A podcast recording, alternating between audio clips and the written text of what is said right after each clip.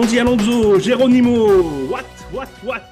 Bienvenue dans un nouveau rendez-vous pop culture. Et alors, sous-entendu, et alors Est-ce que c'était bien ce que tu as vu, ce que tu as lu euh, C'était pas mal, enfin, qu'est-ce que tu en penses Blablabla. Aujourd'hui avec Gauthier. Bonjour, bonsoir Gauthier. Salut Christophe. Et Pierre, bonsoir Pierre. Salut. Euh, dites-moi, j'ai une petite question, là, un petit test. Mon lancement, là, c'est une référence euh, à, une, à une série. Est-ce que vous l'avez remarqué Ah, ou non. pas? Non, je l'ai pas, Ah non, pas du tout. Alors, allons-y, Alonso, Geronimo et What, What, What, c'est les euh, gimmicks de Doctor Who. Enfin, des trois, de trois acteurs différents qui ont joué Doctor Who. Vous connaissez Doctor Who? Ah, Bien sûr. Ouais, ouais, moi je connais, mais euh, j'ai pas vu la série. J'ai dû voir un épisode à un moment, mais je- donc je connais pas très bien. Alors moi, j'a- j'adore cette série. C'est vraiment de la science-fiction euh, des années 60, quoi, complètement idiote. Ouais, j'avais regardé il y Euh, a très longtemps, ça. C'est le, le gars qui se déplace en ascenseur, non? Oui, euh, un ascenseur, ouais, ah, c'est pas mal ça. C'est vrai que ça ressemble à un ascenseur. Ouais, moi j'ai toujours cru que c'était un ascenseur. Ouais, les vieilles cabines téléphoniques. euh, des, Ah oui, euh, c'est ça, ouais. Oui, oui, c'est ça, c'est exactement ça. C'est euh, vraiment une série n'importe nawak. Et donc là, ils ont fêté les 60 ans d'existence de la, de la série. Alors, il y a eu des coupures entre, hein, ça ne fait pas 60 ans sans, sans interruption. Et donc, ils ont ramené un, un docteur qui avait fait un gros, gros succès, euh, un acteur qui avait fait un gros succès euh, avec, euh, avec ce rôle, parce que la, série était un peu en, était un peu en perte de vitesse, hélas. Et, pour l'épisode de Noël, ils nous ont fait un- un- une chanson avec des gobelins que, que, moi j'adore, ça s'appelle Mange des bébés. On va écouter un petit extrait. Baby, we can feast. We can in three days at least. Baby blood and baby bones. Baby butter for the baby scones. Little baby feet, little baby toes. Every one of us wants the nose. Baby's had such very bad luck. Now into baby, we will die. Voilà, c'est n'importe quoi vraiment. complètement loufoque, ouais. Ouais, c'est Ouais, pas mal, c'est j'aime bien les. C'est Doctor Who, c'est c'est loufoque, c'est n'importe quoi. Donc ouais, voilà, donc euh, vive euh, Doctor Who.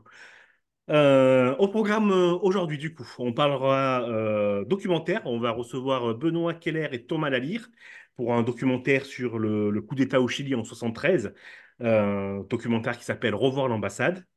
Nous parlerons aussi de Wes Anderson, de, rap, de rap pardon, et d'articles de presse. Et on démarre tout de suite avec le cinéma. Allons-y, Alonso Dame, je n'écrirai rien sur ce film, c'est une merde. Ok, Wes Anderson. Donc, euh, pas mal, pas mal de films et une série là sur Netflix qui est sortie en novembre, il me semble bien, qui reprend euh, quatre histoires euh, adaptées d'un auteur. Bah tiens, j'ai une première question, un premier petit jeu. C'est adapté de quel auteur ces quatre, ces quatre adaptations? Est-ce que vous, vous, vous le savez? Alors, on parle de quelle série déjà? La série qui s'appelle La merveilleuse 15. histoire de Henri Sugar. Ah oui. Il y a aussi le venin. regarder. J'ai commencé à Non, regarder ça justement. euh, c'est c'est- c'est vrai que c'est signé Wes Anderson dès les premières images. hein. Clairement, on peut pas, on peut pas le nier. Ah ouais, on peut pas se tromper. Alors, c'est l'auteur de Willy Wonka, la Char- Charlie et la chocolaterie. euh, Vous l'avez vu ou Ben, j'ai- pas? Eh ben, j'ai regardé le premier justement. Je pensais que les quatre épisodes c'était sur la même histoire. Et j'avoue que le, le style parlé très rapide comme ça, où euh, ça compte une histoire, j'ai pas tant accroché. Alors j'ai beaucoup aimé l'histoire pour le coup de la première, euh, premier épisode, mais j'ai pas, euh, j'ai pas regardé la suite quoi. Alors, je rectifie, hein. Euh, Il y a effectivement un lien avec les quatre histoires. hein. Il a juste pris quatre nouvelles pour les adapter, mais il y a vraiment un lien entre toutes les histoires. Il y a, Henry il y a Sugar probablement. Ouais, ouais. Euh, c'est l'histoire d'un gars, le premier, celui dont tu, celui dont tu parles, je pense, c'est l'histoire d'un gars qui, euh, qui peut y voir euh, avec les yeux fermés. Hmm. Et euh, du coup, c'est marrant, quoi, parce que tu, tu sais pas trop comment il fait. Lui il dit qu'il s'est. euh, donc, il raconte l'histoire. Il dit qu'il s'est euh, entraîné à regarder les yeux fermés, à y voir sans les yeux fermés pendant des années, des années, pendant une trentaine d'années, à travers la méditation et tout.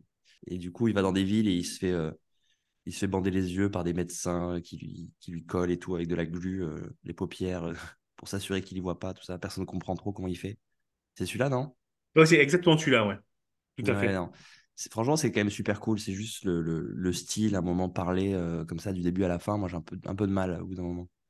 Ouais, Après, mais ça c'est un style très compté, euh, très à la Wes Anderson, en fait. Ouais, On c'est ça. retrouve un petit peu dans tous ses films. Mais des fois, ça fonctionne, films, hein, et des ouais. fois, ça ça fonctionne pas. Pardon, je t'ai coupé, Gauthier, vas-y.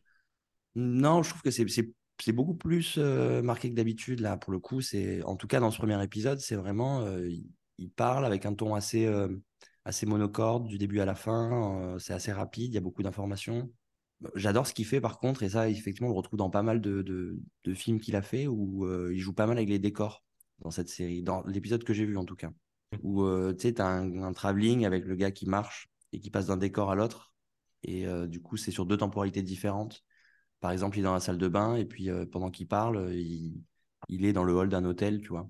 C'était le cas dans son dernier film aussi, Asteroid City. Je ne sais pas si vous l'avez vu, mais il y avait aussi beaucoup de jeux de décors où on commençait une scène dans un, dans un décor et on terminait dans un autre, notamment vers la fin, euh, entre le théâtre et, euh, et, euh, et, et la, la ville du désert. Je l'ai pas vu encore, je voulais le voir justement, Asteroid City. Alors, Qu'est-ce que ça Asteroid, donne du coup? Ah, il est super. Ouais. À la différence de son avant-dernier qui était The, Fren- The French Dispatch, que, que moi j'ai pas du tout aimé, que je relirai euh, à, ce, euh, à la série Netflix, du coup, dans, son, dans sa mise en forme, on va dire, euh, Ouais, et son ouais. côté verbiage insupportable. Euh, Asteroid, Asteroid City, il y a une vraie histoire que tu suis avec de, de vrais personnages, quoi. Pierre, oui, dis-moi, Ouais, dis-nous. moi, j'ai trouvé, ça marrant dans The French Dispatch, un petit peu cet univers un peu très française. où il y avait un regard un petit peu, un petit peu stéréotypé de la France par l'américain et tout ça, mais j'ai trouvé ça assez marrant en fait. Le Ah fait oui, que ça se concentre comme ça au sein d'une ville. Et... Bah, après, c'est pas mon préféré de Wes Anderson, hein, mais euh, pour le coup, ouais, j'avais, j'avais apprécié le film. Ouais. Ah, c'est fou. Après, Moi, c'est vrai par rapport à Moon- Moonrise Kingdom ou à La Vie aquatique, euh, qui sont par exemple des films là, que j'ai vraiment adoré de, de Wes Anderson, euh, c'était pas autant, mais, euh, mais j'ai passé un bon moment, ouais. La vie aquatique, il est super mal noté par tout le monde. Moi, j'ai beaucoup aimé justement. Je veux bien revenir à The French Dispatch. Tu l'as vu, toi, euh, Gauthier? Non, je l'ai pas vu malheureusement. D'accord. Et euh, alors moi, The French Dispatch, tu vois, c'est euh, pour moi, c'est comme la série Netflix. C'est-à-dire c'est quatre histoires qu'il a, qu'il a collées ensemble, quatre petits courts-métrages qu'il a mis dans un film. Et, euh, et du coup, j'ai trouvé ça super long. Et, Ouais. et alors, l'histoire du, du, du repris de justice qui est dans la prison et qui est un artiste, c'est euh, tiré, par, les- c'est tiré sur la longueur. C'est insupportable. De même que l'histoire de la relecture de mai 68, sur laquelle il se serait inspiré de Danny Cohn-Bendit. Euh, c'est aussi tiré par la longueur. Toi, Pierre, ça t'a pas, t'as rien vu de ça, ça t'a pas gêné, la longueur des Ouais, trucs? non, ça m'a pas gêné, ouais. Ouais, ouais, j'ai ouais, j'ai trouvé ça marrant. euh, j'ai trouvé marrant comme ça qu'il passe d'une petite histoire à une, une autre. euh. Ouais, ouais, non, j'ai apprécié, ouais. Bah, Tu vois, c'est c'est amusant que tu dises ça, c'est marrant, ouais, si tu prends les quatre histoires euh, euh, à part, euh, comme euh, ce qu'il a fait pour, pour Netflix, ça, ça passe, quoi. Même si c'est euh, super rapide, comme a dit, euh, comme a dit Gauthier, même dans le montage, il y, y a plein d'informations qui se passent. Euh, mais d'en faire un film, euh, The French Dispatch, moi, je suis passé à côté, quoi. Vraiment. Bon, c'est l'ennui total, quoi. Ça a été l'ennui total pour moi. Comme euh, le nom de, de, la ville, euh, de la fausse ville française euh, censée, où est censé se passer euh, euh, l'histoire. Ça s'appelle Ennui sur Blasé. Ben, ça va bien au film, je Ah oui, pense. c'est vrai, ouais. Euh, bah, moi, moi, je trouve que Wes Anderson, il a vraiment cette particularité d'avoir vraiment son, son, son univers à lui. C'est ça que j'aime bien en fait avec ce réalisateur. C'est qu'il nous emmène toujours dans des contes comme ça, avec des décors incroyables, euh, des histoires hyper, euh, parfois hyper, euh, hyper enfantines, comme dans Moonrise Kingdom, mais je sais pas, qui nous font voyager. Et je trouve que c'est toujours un plaisir quand même de voir, euh, même si bon, il y, en a qui sont moins bien que d'autres, c'est toujours un plaisir de voir les films de Wes Anderson. ouais.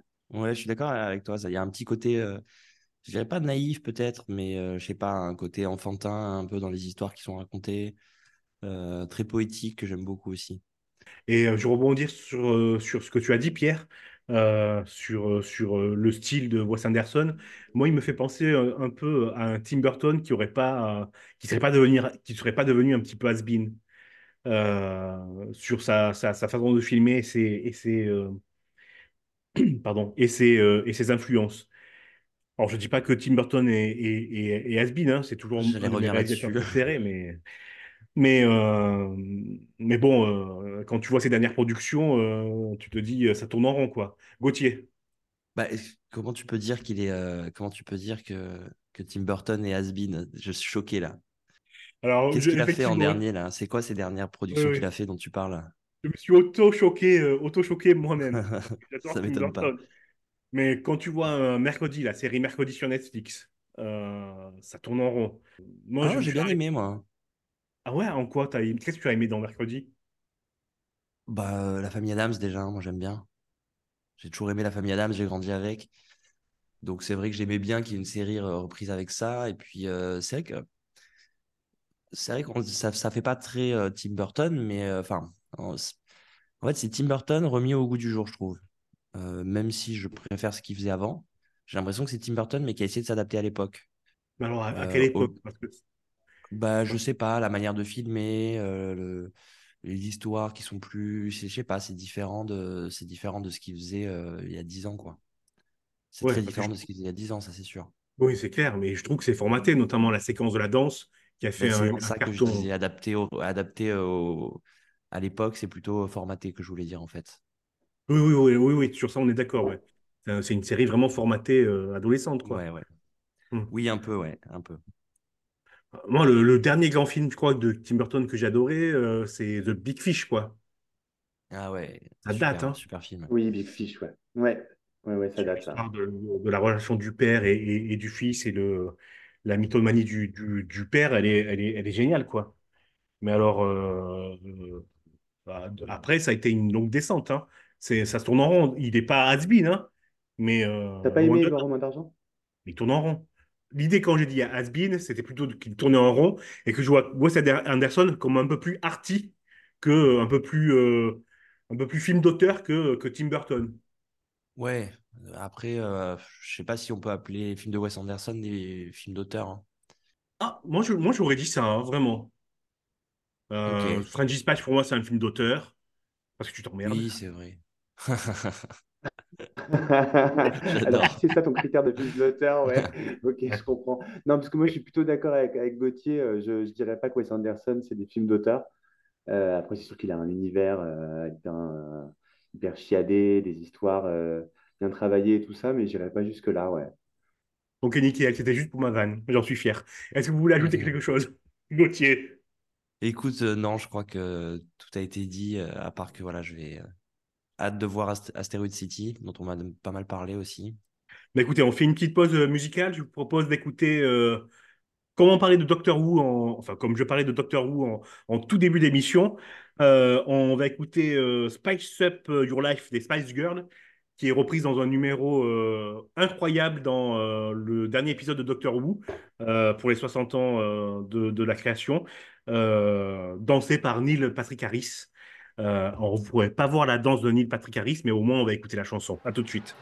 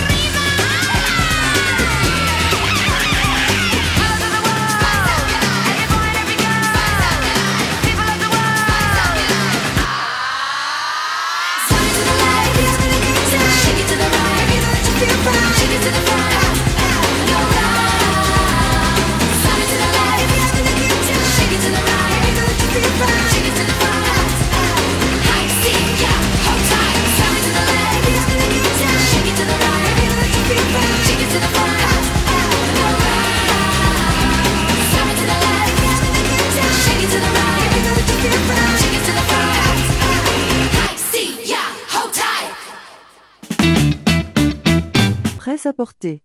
La revue de presse des critiques médias.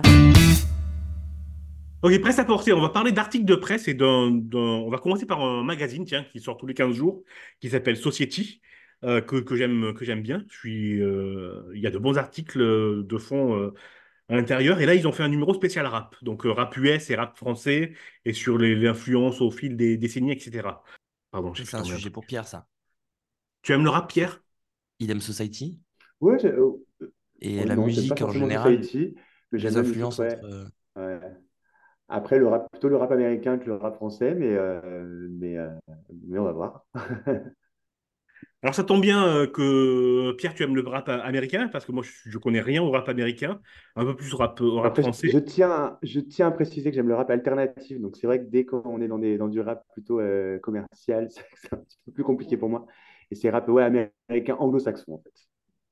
Alternatif, ça veut dire euh, pas Ouais. commercial, c'est ça? Ouais, ouais, ouais, voilà. C'est plutôt, euh, plutôt des, des, des rappeurs qu'on entend moins, quoi. Rap alternatif, ok, mais on, on- je pense qu'on va en parler pendant, pendant cette séquence-là. Euh, je vais vous parler d'un d'un rappeur américain, justement, il s'appelle Young Thug, donc jeune euh, voyou, on peut dire en français. Euh, il est accusé de meurtre et je voudrais vous demander sur, sur quelle base il est accusé de meurtre et à, à partir de quel indice? Est-ce que ça a un rapport avec un clip qu'il aurait tourné, des images qu'il aurait lui-même euh, publiées Non, ni, j'allais- pas du tout, ni image ni clip. Pierre? Ok, Ok. parce que moi, j'allais, dire, c'est peut-être par rapport à une de ses musiques, où il a dit certaines choses qui, qui l'ont incriminé, mais euh, peut-être pas. Ben, c'est tout à fait ça, ouais. C'est pas sa musique, mais c'est ce qu'il a dit dans une parole de chanson. C'est ses paroles qui l'incriminent. C'est-à-dire que dans son, dans ses, euh, dans ses paroles, il dit euh, Je suis le boss, c'est moi qui, euh, c'est moi qui dicte euh, qui, qui, qui il faut tuer. Euh, je n'ai jamais tué quelqu'un, mais euh, j'ai quelque chose à voir avec ses corps. Et sur cette base, la justice américaine lui dit Ok, mais du coup, on, euh, t'es accusé de complicité de meurtre. Et on apprend dans cet article, euh, que j'ai trouvé intéressant, euh, que c'est euh, grâce à la loi RICO, euh, R-I-C-O, qui s'appelle, alors pardonnez mon anglais, hein, mais ça se dit Racketeer Influenced and Corrupt Organisation. Donc, euh, raquette influencée et organisation corrompue. C'est un texte qui a été promulgué dans, dans les années 70 pour euh, euh, lutter, contre la, par- contre- lutter contre la mafia et ça permettait d'inculper des personnes impliquées de manière indirecte dans, dans les crimes. Donc, pour faire peur un petit peu à, à tout le monde, quoi. Et euh, c'est amusant parce que cette loi RICO, elle a été aussi euh, utilisée pour euh, incriminer Donald Trump dans son soupçon de, dans un soupçon de, de, de manipulation de la présidentielle de, de 2020. Mhm. Et qu'est- qu'est- qu'est-ce que l'enquête en dit là? On en est où? Euh, ils ont, ils ont trouvé une réalité derrière ces paroles ou on est, voilà, c'est juste des paroles en l'air pour, euh, pour faire le buzz? Alors, le problème, c'est qu'il joue sur, euh, il joue beaucoup sur les mots. Donc, on l'accuse d'être en lien euh, avec un groupe qui s'appelle YSL, pour, qui, un gang, hein. Je dis un groupe, mais, mais c'est un gang qui s'appelle, qui s'est baptisé YSL. Ça veut dire Young Slime Life. Alors, je ne sais pas ce que ça veut dire slime en anglais, S-I-L-M-E. J'aurais dû chercher, je ne l'ai pas fait, je suis désolé. Et lui, il a appelé son, son, son label YS, YSL aussi. Donc, du coup, ça, ça porte à, confusion. Ça veut dire Young Stoner Life pour lui. Donc, ça veut dire euh, la vie d'un jeune branleur, quoi, grosso modo. Euh, mais c'est les mêmes lettres que le, que le gang. Et euh, il risque 120 ans de prison. Et le procès s'est ouvert en novembre, là. Donc, il y a, y a un mois à peu près. Et pour le moment, bah, il se défend. Il dit, mais c'est du, c'est du show-off, quoi. Comme tout le monde fait dans le rap. Et comme tout le monde fait, de, j'ai vu ça aussi dans, en, en boxe et en MMA. Bon, j'espère Ok. qu'au moins ça a fait exploser ses streams. J'imagine que oui, Eh ben, tu, dans ce tu- genre de buzz. on va pas si bien dire, mais oui, exactement, oui. Ça, Ouais, il a explosé, ouais. oui, Ouais, oui. après, après, aux États-Unis, c'est vrai qu'il y a une- il y a une façon de se défendre qui permettra sûrement de, de- pour lui de s'en sortir, j'imagine. Ouais, ouais. On, on verra, affaire à suivre, quoi. Ben, une des défenses de ses avocats, c'est de montrer du doigt un autre rappeur à qui la même, la même mésaventure était arrivée, qui n'avait absolument rien à voir dans, dans, dans, de ce, dans ce, dans ce dont on l'accusait. C'était Tiny Do. Je sais pas ce que ça veut dire en, en, en- en français. Et lui, il a, il a quand même fait 18 mois de prison euh, sur la base de rien, enfin sur la base de, de paroles, quoi, et sur la base de cette loi RICO. Il a obtenu après 700 000 euros de, dé- de dédommagement. Ah, bah ça vaut le coup, euh, Ok, c'est un bon taux ouais, horaire, donc- ça. 700 000 euros, ouais. Un dernier point dans l'article qui est, qui est, qui est, intéressant, c'est la façon dont il prouve le racisme un peu systémique C'est une psychologue qui s'appelle Carrie B. Fried, qui signifie euh, en, français euh, Carrie la grillée. J'ai honte, c'est nul comme blague. Euh, Bon, bref. Donc, euh, elle a, elle a fait dans les années 90, au milieu des années 90, elle a pris des textes de hip-hop et de rap. Elle a donné ça à un panel en disant, ben voilà, c'est des textes de rap, comment vous les trouvez? Elle a donné les mêmes, te- les mêmes euh, textes à un panel en, en leur disant, ben ça, c'est des textes de country, comment vous les trouvez? Ceux à qui on avait dit que, euh, que c'était du rap, ils ont trouvé ça extrêmement violent et scandaleux. Et ceux à, qui- avec, à qui on a dit, ben ça, c'est des textes de country, ils ont trouvé ça, ah, ben c'est pas mal, c'est bien, c'est bien écrit, c'est bien troussé. Ah, c'est marrant ça, la perception comme Ok. quoi. Effectivement, ouais. C'est, Mm. C'est, euh, bah, ça prouve pour elle le, euh, le racisme systémique, quoi. Euh, ils ont refait ça euh, en 2016 en Californie et ça a donné encore les mêmes résultats. Preuve que le racisme, il est, euh, il est bien, il est bien ancré, quoi. Des expériences qui ont été menées dans, dans plein de domaines différents, en fait, et qui montrent un truc, c'est que la perception première, l'image première qu'on a d'un truc, bah, elle va vraiment influencer l'idée qu'on va se faire de, de, cet objet par la suite, en fait. Mais euh, cette expérience, elle fait que confirmer plein d'autres expériences dans d'autres domaines qui ont été faits, où voilà, les gens, euh, euh, la, la- la première idée, euh, ouais, la première idée colle, quoi. Ouais, c'est la force des préjugés, quoi. Exactement, ouais. Ouais, ça aurait été dingue d'avoir des résultats différents avec la même expérience pour moi. Ah ouais, mais moi, j'aurais pu, au contraire, penser que la société évolue et moins, En moins, 20 moins ans. préjugés, moins raciste. Ouais, plus que 20 ans pour ça. hein. Ouais. Bah, tu vois, c'est mon côté optimiste. Peut-être, et c'est mon côté pessimiste alors. On est tous foutus, tu as raison. Bah, je rebondis là sur ce que vous venez de dire, ça, c'est, sur la, per- la perception. Euh, Society revient aussi sur l'histoire de Planète Rap, euh, l'émission euh, culte de rap de Skyrock. Donc, ça explique comment elle a été, elle a été créée, etc. Et, euh, et ça explique notamment les débuts, au tout début du programme en, en 96, euh, il y a eu un- un- une, une- une vague d'intimidation de la radio Énergie qui, euh, qui, qui, qui, qui disait aux, aux annonceurs de ne pas aller faire de publicité dans Planète Rap durant l'heure de, de Planète Rap parce que ils jouaient, Skyrock jouait de la musique de Noirs et d'Arabes. Ce qui est, ce qui vous vous rendez compte quoi de le, incroyable, ouais. le truc. Et finalement, en quelques années, c'est devenu. euh, Skyrock est devenu une des radios centrales de la, de la France. Et c'est vrai que c'est grâce à Skyrock d'ailleurs que le rap a explosé en fait, euh, a explosé en France. C'est vraiment la Est-ce que vous savez pourquoi? euh, Pardon, je t'ai coupé, Pierre. Vas-y, termine. euh, non, je, je, je, je, je finis. C'était fini, ouais. Ok. Est-ce que vous savez pourquoi Skyrock s'est re- s'est replacé sur le rap? C'était pas les Euh, non. il y avait un marché à prendre, je sais pas. Hmm, alors, marché à prendre, c'est un, peu ça. C'est euh, l'article l'explique. hein, il est, il est vraiment super pour ça. On apprend plein de, plein de, euh, plein de, plein de détails sur, euh, sur le rap et sur l'histoire du rap. Euh, Pierre, tu as une idée? Non, non, non. Ben, c'est simple, c'est grâce au ministre de la Culture, Jacques Toubon, qui a fait passer une loi comme quoi il fallait maintenant 40% de, de, de chansons d'expression française dans les radios. Et euh, donc, ça a été panique à Skyrock, à Skyrock parce que Skyrock, ça passait du rock.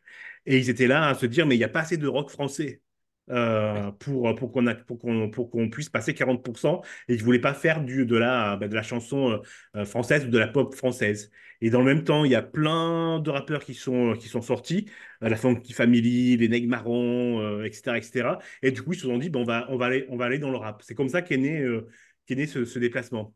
Bon, bref, moi j'ai adoré euh, ce numéro de Society. hein. Vraiment, euh, je, vous le conseille. On apprend plein, plein, plein de choses sur le rap, notamment US, où, moi je suis une bille, notamment avec Missy Elliott, Kenny West, euh, qui est complètement fou. hein. Mais, mais ouais, il est vraiment super comme, comme, comme dossier.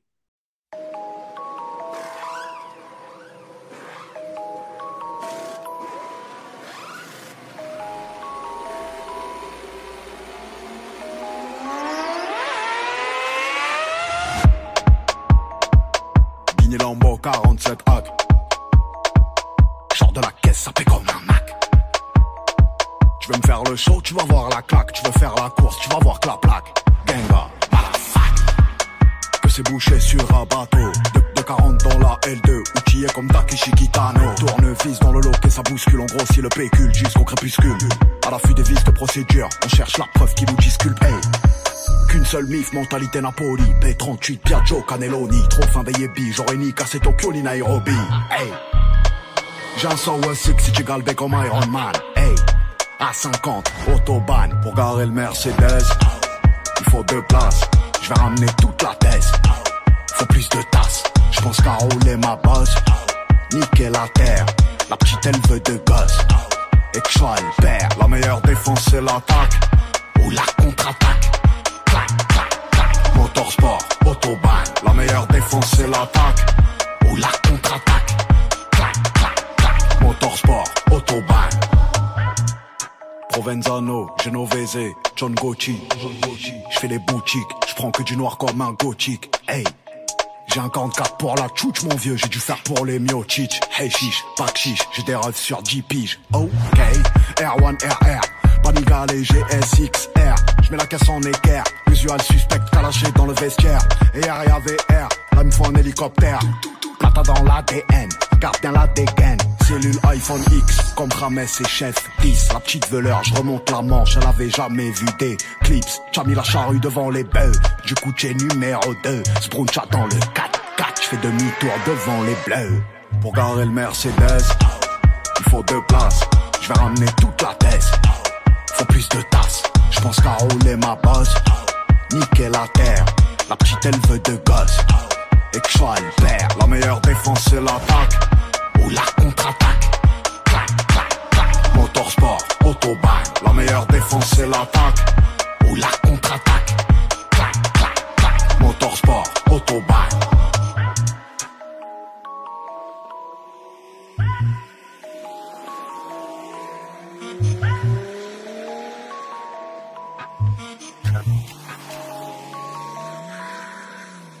Regarde quoi, tonton?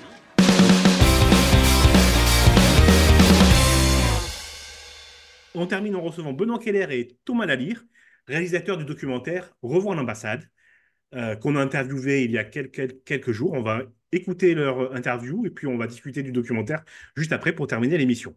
On écoute. On reçoit euh, Benoît Keller et Thomas Lalire. Euh, bonsoir à vous deux. Bonsoir. Bonsoir. Merci à vous deux hein, d'avoir accepté l'invitation de, de la nuit du dimanche. Euh, on va parler de votre documentaire qui s'appelle Revoir l'ambassade, euh, qui a été diffusé sur, euh, sur France 3, qui est disponible sur euh, Vimeo. Est-ce qu'il est disponible vraiment en, VOD ou pas? Est-ce qu'on peut revoir ce documentaire? Il est disponible sur, sur le replay de France Télévisions, de France 3. Ok, donc sur le replay de, de France 3. Bon, on mettra le lien du coup sur le site internet et sur, sur les réseaux. Alors avant de parler de votre documentaire, donc Revoir l'ambassade, euh, j'aimerais qu'on parle un peu de, vous, de votre, métier. Je vais commencer avec vous, Benoît Keller. Euh, vous êtes euh, enseignant, c'est bien ça? Enseignant? Je suis plutôt cinéaste. Et puis, par ailleurs, j'interviens à l'université, ou bien je mène des ateliers cinéma dans, les lycées, des collèges, etc. Mais ma première, ma première casquette, on va dire, c'est celle de, de cinéaste. oui. Thomas Lalire, vous êtes euh, chargé de mission euh, à Villeurbanne, au cabinet du maire. Ça consiste en quoi? C'est en lien avec le cinéma ou, ou pas de rapport? Euh, non, il n'y a aucun rapport, aucun rapport euh, direct. C'est plutôt euh, la poursuite pour moi de d'expériences professionnelles euh, dans l'action publique territoriale, euh, notamment en agglomération, commune. Et, euh, et voilà, et après plusieurs années euh, au sein de, l'agglomération de Lyon, j'ai rejoint la ville de Villeurbanne en 2020, euh, voilà, notamment pour euh, être effectivement référent sur les politiques publiques municipales qui, travaillent euh, à la transition écologique. Ça va des mobilités à l'énergie, euh, en passant par la, l'alimentation. Alors, on va revenir sur le documentaire, donc Revoir l'ambassade, euh, qui, euh, euh, retrouve des exilés chiliens suite au coup d'État de 73. Euh, et on, on- les suit euh, durant, euh, bah, durant une, réunion de commémoration au, au château de la famille de Menton. Euh, la famille de Menton, on va y revenir euh, plus longuement euh, euh, au cours de l'entretien, j'en suis persuadé.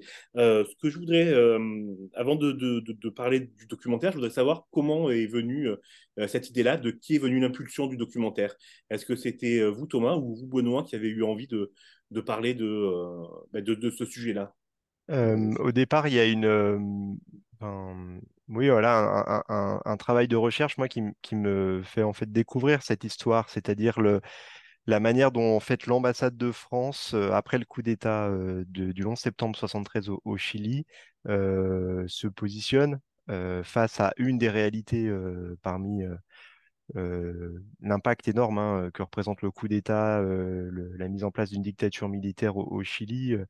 euh, et une de ces réalités, c'est dès les premiers jours du coup d'État, le fait que des centaines de personnes sont en danger de mort au regard de leurs engagements politiques, syndicaux,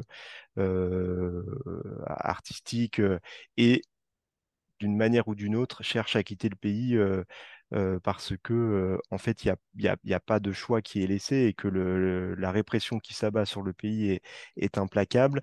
Et, donc, une manière de quitter le pays, de se mettre à l'abri, de trouver une forme de refuge, c'est effectivement d'envisager un départ vers, d'autres pays. Pas au départ, et pour de nombreux Chiliens, pas vers la France, mais mais plutôt vers des pays d'Amérique latine. Et comment? Bah, comment? En passant par les ambassades.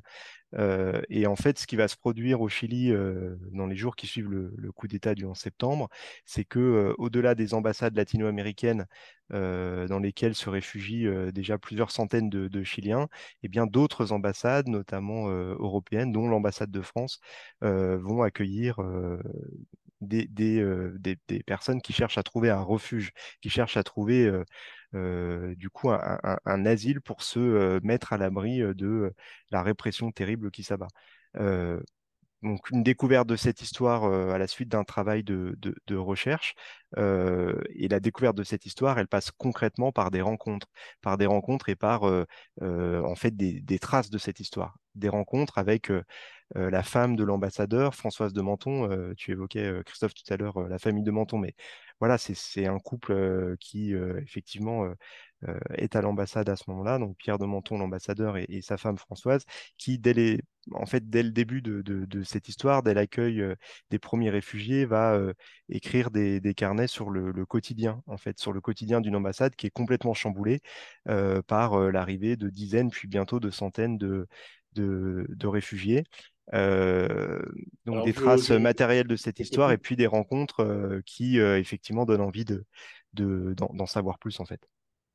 Ah, au départ, en fait, il y a euh, un travail de recherche que, voilà, que je, que je conduis et puis euh, en avançant vers l'idée de la, réalisation d'un film documentaire, une, rencontre avec, euh, avec Benoît à l'occasion d'une résidence d'écriture. Et donc, en fait, là, c'est euh, autour de cette rencontre que en fait, se, poursuit le travail. Mais effectivement, moi, c'est une histoire que j'ai découvert euh, à la, fin de mes études et notamment après avoir passé une année, au Chili pendant mes études.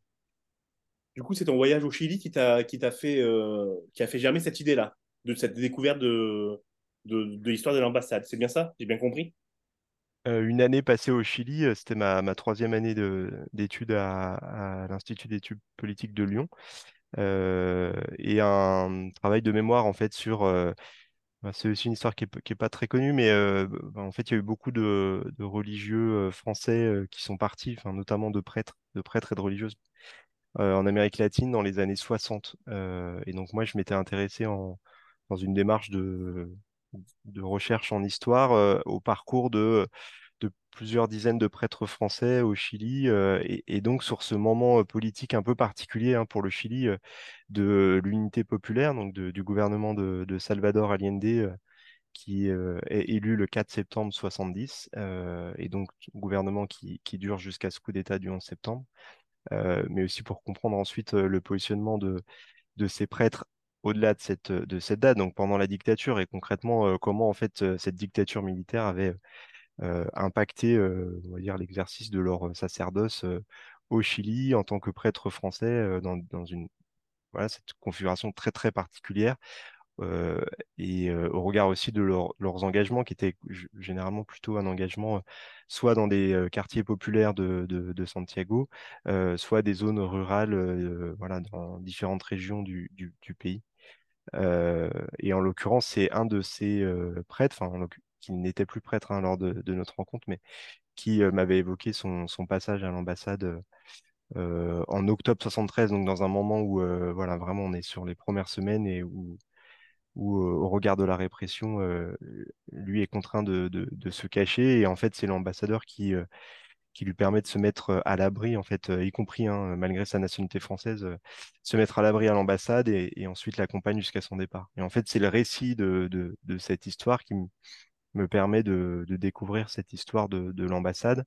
en, découvrant qu'en fait, bah, au-delà de, la centaine de Français qui avaient, qui étaient passés par l'ambassade pour, pour trouver quand même euh, un peu plus de sécurité avant de repartir en France, euh, il y avait surtout eu euh, des centaines de Chiliens.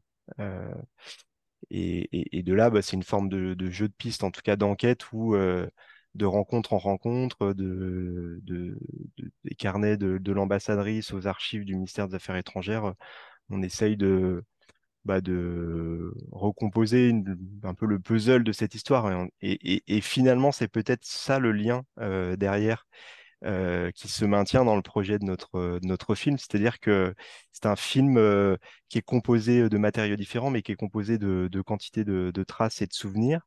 Euh, ça, peut-être qu'on on en parlera dans un, dans un deuxième temps, mais mais, c'est ça finalement. Qu'est-ce qui reste de cette histoire de l'ambassade 50 ans plus tard? Puisque euh, en septembre dernier, c'était les, les 50 ans du coup d'État.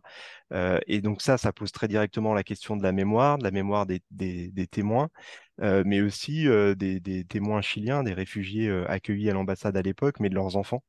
Et c'est peut-être aussi sur ce, double niveau, donc entre la mémoire directe de ceux qui étaient adultes et qui ont des souvenirs parfois recomposés, ou en tout cas que le, le- temps a nécessairement altéré, avec ce qui peut se dire, ce qui ne se dit pas, et ce qui à un moment donné nécessairement se, se- raconte, et la mémoire de, bah, de, de, de personnes qui étaient à l'époque des, enfants. Et, et là, on a des, des niveaux de témoignage, mais ça passe aussi dans, dans notre film par des, des expressions et des formes de, de, cette mémoire assez, assez différents qu'on est venu euh, explorer euh, et qu'on est venu explorer en particulier à l'occasion, euh, tu le disais tout à l'heure, d'une rencontre qui a eu lieu en, juin 2022, donc on se rapprochait hein, de cette, date anniversaire des 50 ans, euh, dans la maison familiale de Pierre et Françoise de Menton, donc dans le, dans leur euh, château. euh, et, là aussi, le, le, film euh, voilà, cherche à, à établir, en tout cas, euh, cette, cette maison familiale et ce château euh, pour le temps d'une journée. euh, pour une sorte d'ambassade, comme si le château de la famille de Menton et cette, euh, cette rencontre, cette réception euh, qui permet de, bah, qui, voilà, qui, qui crée une, de nouvelles rencontres entre euh, les enfants, les petits-enfants de ce couple d'ambassadeurs et les Chiliens qui ont vécu cette histoire, euh, pouvait, en tout cas dont la silhouette euh, évoque euh, l'ambassade et euh, permet de, de presque de revoir l'ambassade, voilà, pour, euh, pour boucler avec le, le titre du film aussi. Alors justement, moi, je trouve le documentaire euh, bien construit. Euh, on, termine, là tu as parlé de, la mémoire, de la transmission, on termine avec une séquence qui pour moi est, vraiment, vraiment forte. On, en parlera un, peu plus tard. Je fais aussi le lien, je, vais, vous dire moi, Benoît Keller et, Thomas Lalire, que, comment j'ai reçu le, le- votre doc- documentaire. D'abord, je te rejoins Thomas, je, on- je- moi personnellement, je n'étais pas au courant de tous les détails euh, l'histoire des prêtres et notamment de l'abbé Pierre, dont on parlera un peu plus loin. Je, je ne le savais pas du tout. Euh, ce que j'ai d'abord remarqué, moi, au premier, euh, à la première vision du documentaire, c'est que 50 ans plus tard, l'émotion, elle est toujours intacte de la part des, euh, des, des, des, des descendants des, et, des, et des réfugiés chiliens. J'ai trouvé ça, ça m'a frappé, euh, que, que cette émotion soit, soit autant intacte après, euh, après tout, tout ce temps-là j'allais dire bêtement. Mais oui, bêtement, je pensais pas que euh, euh, on pouvait euh, autant regretter son pays euh, après, après avoir refait sa vie euh, euh, ailleurs. Et, euh, et en ce sens, ce documentaire, il m'a donné une, petite claque sur, euh, sur ce, sur ce sentiment-là. Euh, ça m'a vraiment amené à moi à me poser des, des questions. J'ai bien aimé ce, ce côté-là. Le documentaire, commence aussi avec le, euh, avec, avec le choc de ce qui s'est passé, avec le choc de- des militaires qui, euh, qui, qui font ce coup d'État. Euh, on, on, voit le le l'un des premiers témoignages, c'est un peu les réflexes. Les réflexes. Qu'est-ce qu'on fait lorsque ce, coup d'État survient? Donc la, la, survie, la, la, femme qui court dans son local pour effacer le nom des gens avec qui elle travaillait, pour brûler, pour éviter les représailles. Euh, et euh, la solution, aller vers, euh, vers l'ambassade de France pour, pour demander asile. Est-ce que c'était la, la, seule solution? Est-ce que toutes les ambassades étaient prises d'assaut? Est-ce que comment ça s'est passé? Comment tu bah, les... Ouais, les... En fait, les, les ambassades d'abord latino-américaines, en particulier le Mexique, l'Argentine, le, le, Venezuela, euh, oui, sont, sont prises d'assaut. Parce qu'en fait, euh, en Amérique latine, depuis euh, déjà le 19e siècle, il y a une forme de régularité euh, de, de coup d'État qui, à un moment, euh, fait entrer dans le droit euh, ce qu'on appelle l'asile diplomatique. Et c'est quoi l'asile diplomatique? C'est le fait de trouver asile et d'obtenir asile au sein d'une ambassade, donc d'un pays, avant même d'être sur le territoire de ce pays. Euh, parce que sinon, quand on, parle et on pense euh, au droit d'asile, souvent, en fait, on se réfère à l'asile territorial. Et donc, bah, là, cette forme d'asile diplomatique, elle est, elle est pratiquée, connue et reconnue par la quasi-totalité des États latino-américains. Donc, il y a un réflexe qui est face à la menace, face à la répression qui s'abat, de pouvoir trouver refuge dans des ambassades latino-américaines. Et puis, en plus, il y a une forme de en tout cas la, perspective de l'asile dans un pays latino-américain pour, des, pour des Chiliens, c'est alors évidemment quelque chose de, très difficile et, compliqué à, vivre, mais le fait de parler la même langue, en tout cas, crée une forme de, de, de, passerelle et, quelque part, c'est peut-être un peu plus facile de se projeter vers un, un départ vers un pays dont, enfin en tout cas dans la, au sein duquel on parlera la, la, la même langue. Euh, ce qui euh, surgit euh, et qui est complètement inattendu après le coup d'État, c'est le fait que d'autres ambassades, donc de pays, notamment de pays européens, ouvrent aussi leurs portes et alors même, et c'était le cas de l'ambassade de France, alors même qui, que ces pays, que ces États ne reconnaissent pas l'asile diplomatique, vont en réalité le pratiquer pendant plusieurs mois. Euh, en fait jusqu'au 11 décembre. Donc l'histoire dont on parle, en fait, elle est très très euh, très très dense. Hein. Elle se situe entre le 11 septembre 73 et le 11 décembre. Euh, et effectivement, il y, a, plusieurs dizaines d'ambassades qui vont accueillir des réfugiés chiliens sur cette période de, en tout cas de, ces trois mois. mais en fait, six ambassades accueillent en gros le, deux tiers des, des 6000 euh, réfugiés euh, chiliens qui vont passer par des ambassades. Euh, donc j'ai cité les trois pays latino-américains tout à l'heure et, il faut rajouter du coup l'Italie, la Suède et la France qui prennent une part assez active en fait dans cet asile diplomatique. Donc voilà, c'est un extrait de l'interview. Hein. je vous conseille d'écouter l'intégralité de l'interview qui est diffusée ce lundi à 14h dans l'émission précédemment dedans. On mettra aussi des liens sur les réseaux sociaux. Euh, Pierre Gauthier, vous avez vu le documentaire qui veut commencer à en parler? Ouais. Gauthier, hein, euh, ouais, bah, Pierre, en avant. ouais, donc ouais, j'ai vu le documentaire. Euh, donc c'est donc euh, en- j'ai trouvé le documentaire très intéressant. C'est vrai qu'il y a un truc marrant, c'est que c'est pas du tout un documentaire historique, hein, donc ce, ce- ce à quoi on aurait pu penser. Euh, mais il y a un côté hyper, euh, hyper euh, agréable, hyper intimiste, en fait, où on se retrouve un petit peu dans la vie de cette, cette résidence de l'ambassadeur qui va comme ça accueillir un certain nombre donc, de, de- Chiliens afin de les faire partir vers la France. J'ai trouvé ça vraiment pas mal, où on suit un peu toutes, toutes ces histoires au travers de, du journal intime de la, de la femme de l'ambassadeur. Euh, c'est euh, ouais, ouais, c'est assez, assez marrant aussi la façon dont ça a été euh, dont ça a été réalisé, en fait, avec donc des images d'archives, avec cette voix off, et avec beaucoup d'images en fait de cette réception qui ont été données en l'honneur en fait du couple, du couple d'ambassadeurs. Ouais, non, c'est un beau documentaire que je conseille à voir. Euh, après, c'est vrai que peut-être pour euh, être un petit peu plus, euh, peut-être mieux, comprendre un peu ce qui s'y passe, peut-être se renseigner un petit peu sur Pinochet, le coup d'État et tout ça, pour avoir un petit peu un contexte historique en fait avant de regarder le documentaire. Voilà, petit conseil pour ceux qui auraient envie de regarder. Ouais, et je plus sois le, conseil, effectivement. Ça ne va pas raconter le coup d'État, c'est vraiment les conséquences du coup d'État au niveau intime, donc dans la vie de, de, de famille et de, de, personnes.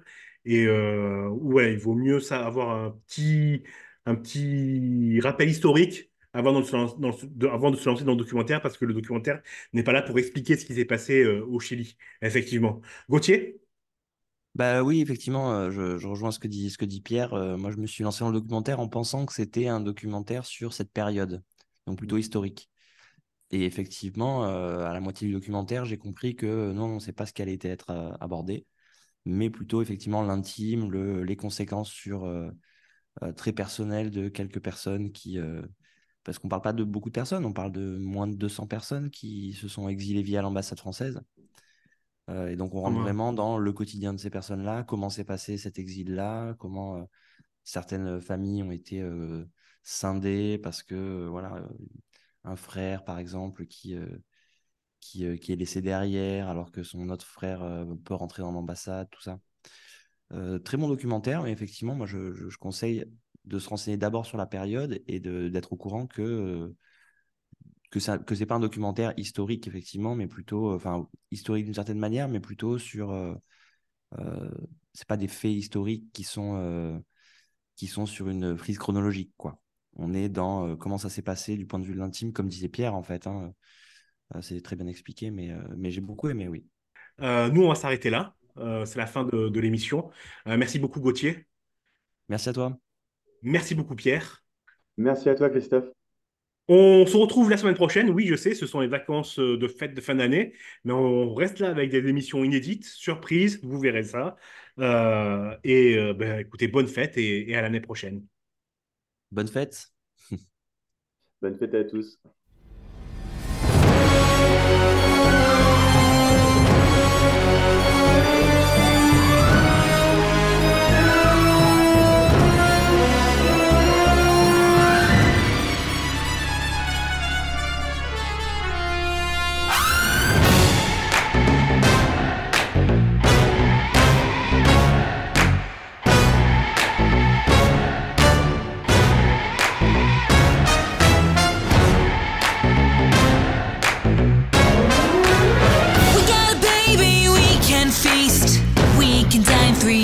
At least. Baby blood and baby bones. Baby butter for the baby scones. Little baby feet, little baby toes. Every one of us wants the nose. Baby's had such very bad luck. Now into baby, we will tuck. Eat the baby, add some salt.